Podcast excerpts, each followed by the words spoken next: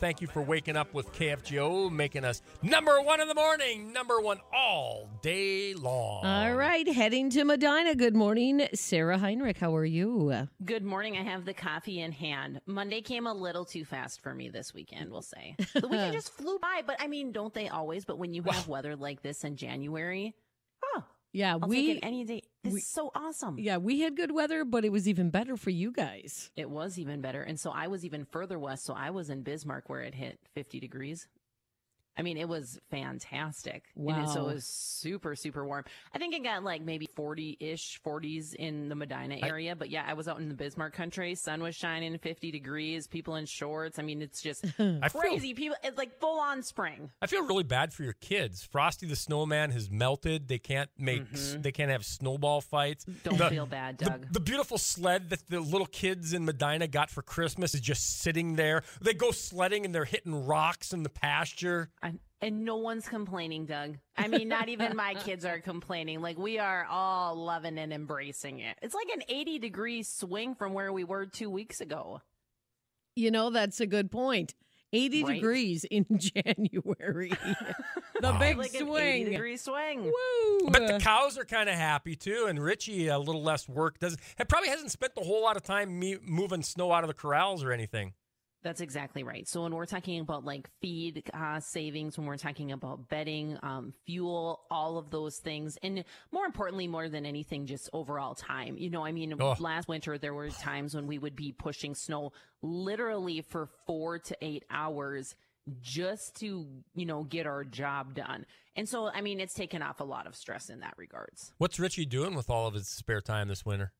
Oh, he's become a carpenter. Oh, and so really? he is no he, he's working on a barn in our in our yard. Not not like commercial carpentry, but he's brushing up on his carpentry skills, we shall say, for Ah. a barn in our own yard. Do you Yeah. stay out of his way then?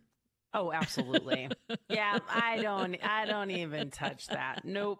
Well, we Not always en- my wheelhouse. We always enjoy checking in with you and talking some of the consumer news. And uh, gosh, it, it seems like grocery prices are in the news constantly, Sarah. grocery prices are in the news constantly because no matter what you do, you cannot avoid the grocery store, right? I mean, that is something that is essential in each and every one of our lives. And so when we're talking about the average family in America spending $270 a week at the grocery store, I personally think that's probably maybe pretty spot on. I mean, I don't know if I spend quite that much. So when we're talking about like $270, right? Those states out out on the coast, um, in particular California, number one, spending just shy of $300 a week at the grocery store.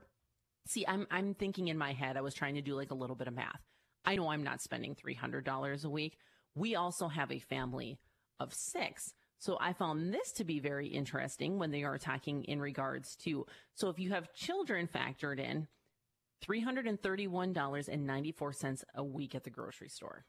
See, to me, that seems wildly high. it seems wildly high, but when you take a look at like your list, a lot of those, you know, like the last time I bought laundry soap, I mean, it was almost twenty dollars. Yeah. You know, so those bigger items, those those paper items, some of those that you need, they add up, and now you're not even getting a whole, you know, grocery list of food. No. Right. And I think that's a really great point that you make, Robbie. So, like, when we go to the grocery store nowadays, you're absolutely right. You know, it used to be that, quote unquote, we bought food at the grocery store, maybe some paper towels and toilet paper as well.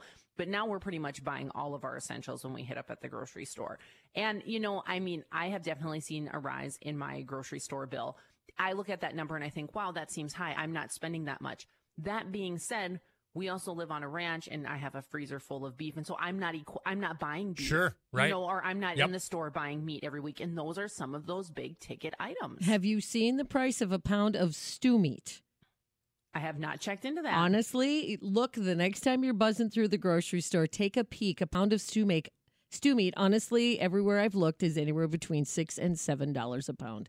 Stew meat. Wow. Stew yeah, meat. and see that used to be like a steak price, Yeah. right? Right. I mean, Yeah. you used to be able to pick up like a probably a top sirloin or something in Mhm. regards to six dollars a pound. And so I think that we've all have felt the pinch. They say that Midwestern states are still the most economical, cheapest grocery run per week. So, One- like, if you want to go to the top 10, I'm just going to name them real quick. Sure. then. So, we have California, Nevada, Mississippi, Washington, Florida, New Mexico, Texas, Louisiana, Colorado, and Oklahoma. So I mean, North Dakota, South Dakota, you know, um, So we're I'm, I'm the just trying to think like Minnesota, Montana. None of us were included in that. Oh, and, and when you say top 10, you're saying most expensive. Right. Those are the most expensive ones. They say that the Midwest typically has the best deal. Like Wisconsin spent $76 less at the grocery store per week than like what California was spending. And that I can believe because if you have been out to California, you know things are expensive. Mm-hmm. Sarah, do you find yourself getting numb to the higher prices? Where Absolutely. I see I see eggs for two bucks a dozen. I go, wow, that's cheap compared to what it used to be. I see I see uh, a case of Diet Coke. Some places now 13, 14 bucks a twelve pack, uh, seven to eight dollars, and you just kind of just go, oh, that's what it is now. Yeah, you're absolutely right. That's a great word to say, Doug. Like, I feel like we have kind of become a little bit numb to the prices because have I changed the way that I'm living? Have I changed the, you know, the things that I want to buy? Not really. Yeah. I mean, maybe I'll be buying more of a generic brand versus a name brand. Mm-hmm. But for the most part, if I still want quote unquote whatever product that is, I'm still buying it. Couple of good text messages popping in. I want to get to. Um, one was a question: Is the warm weather going to make it make calving difficult if it's muddy, Sarah? Mm-hmm. Yeah, absolutely. And so that is something we typically work with is frozen ground. That is, I mean, we calve at the end of February. And so frozen ground is a very common occurrence. I would say 19 out of 20 winters. And so this year, with things being a little bit different, things are certainly um, muddier, sloppier.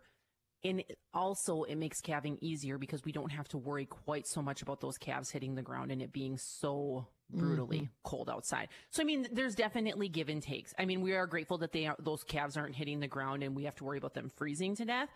But the mud and the mm. slop and that that is going to be a very real factor this year. It appears. Yeah, now our, our we have to buy more soap to clean the floors and everything. Here's a, here's another good text message coming in. Grocery prices r- rarely go down in price. Once the factories change, the price rarely comes down. It's only going to go up. Gas, eggs, beef prices keep going up, but they don't go down. I agree. And I mean, maybe we have seen, you know, we probably have seen a little bit of relief at the pump. When I was driving into Bismarck yesterday, it said 279, I Yeah. want to say. And I thought, wow, that seems like a really good deal. And so we see like a little bit of relief or a little bit of slides here and there.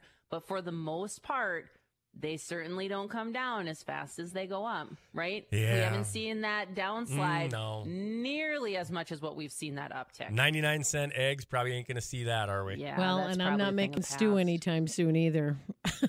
if I got to keep paying that price. Right. And you know, and and that text message has a holds a lot of truth in it. Mm-hmm. As soon as these prices climb up, it takes a whole lot more to get them to come down and I'll admit I haven't seen a lot of, you know, that happening at the grocery store. Yeah, and I think you have to be a, bit more savvy if you Mhm. are, you know, watching the sales, watching who's got what where, you know. Right. Willing you- to make multiple stops, Yep. you know, where you're Yep. running after those sales, like you said, Robbie, cutting coupons, those kind of things.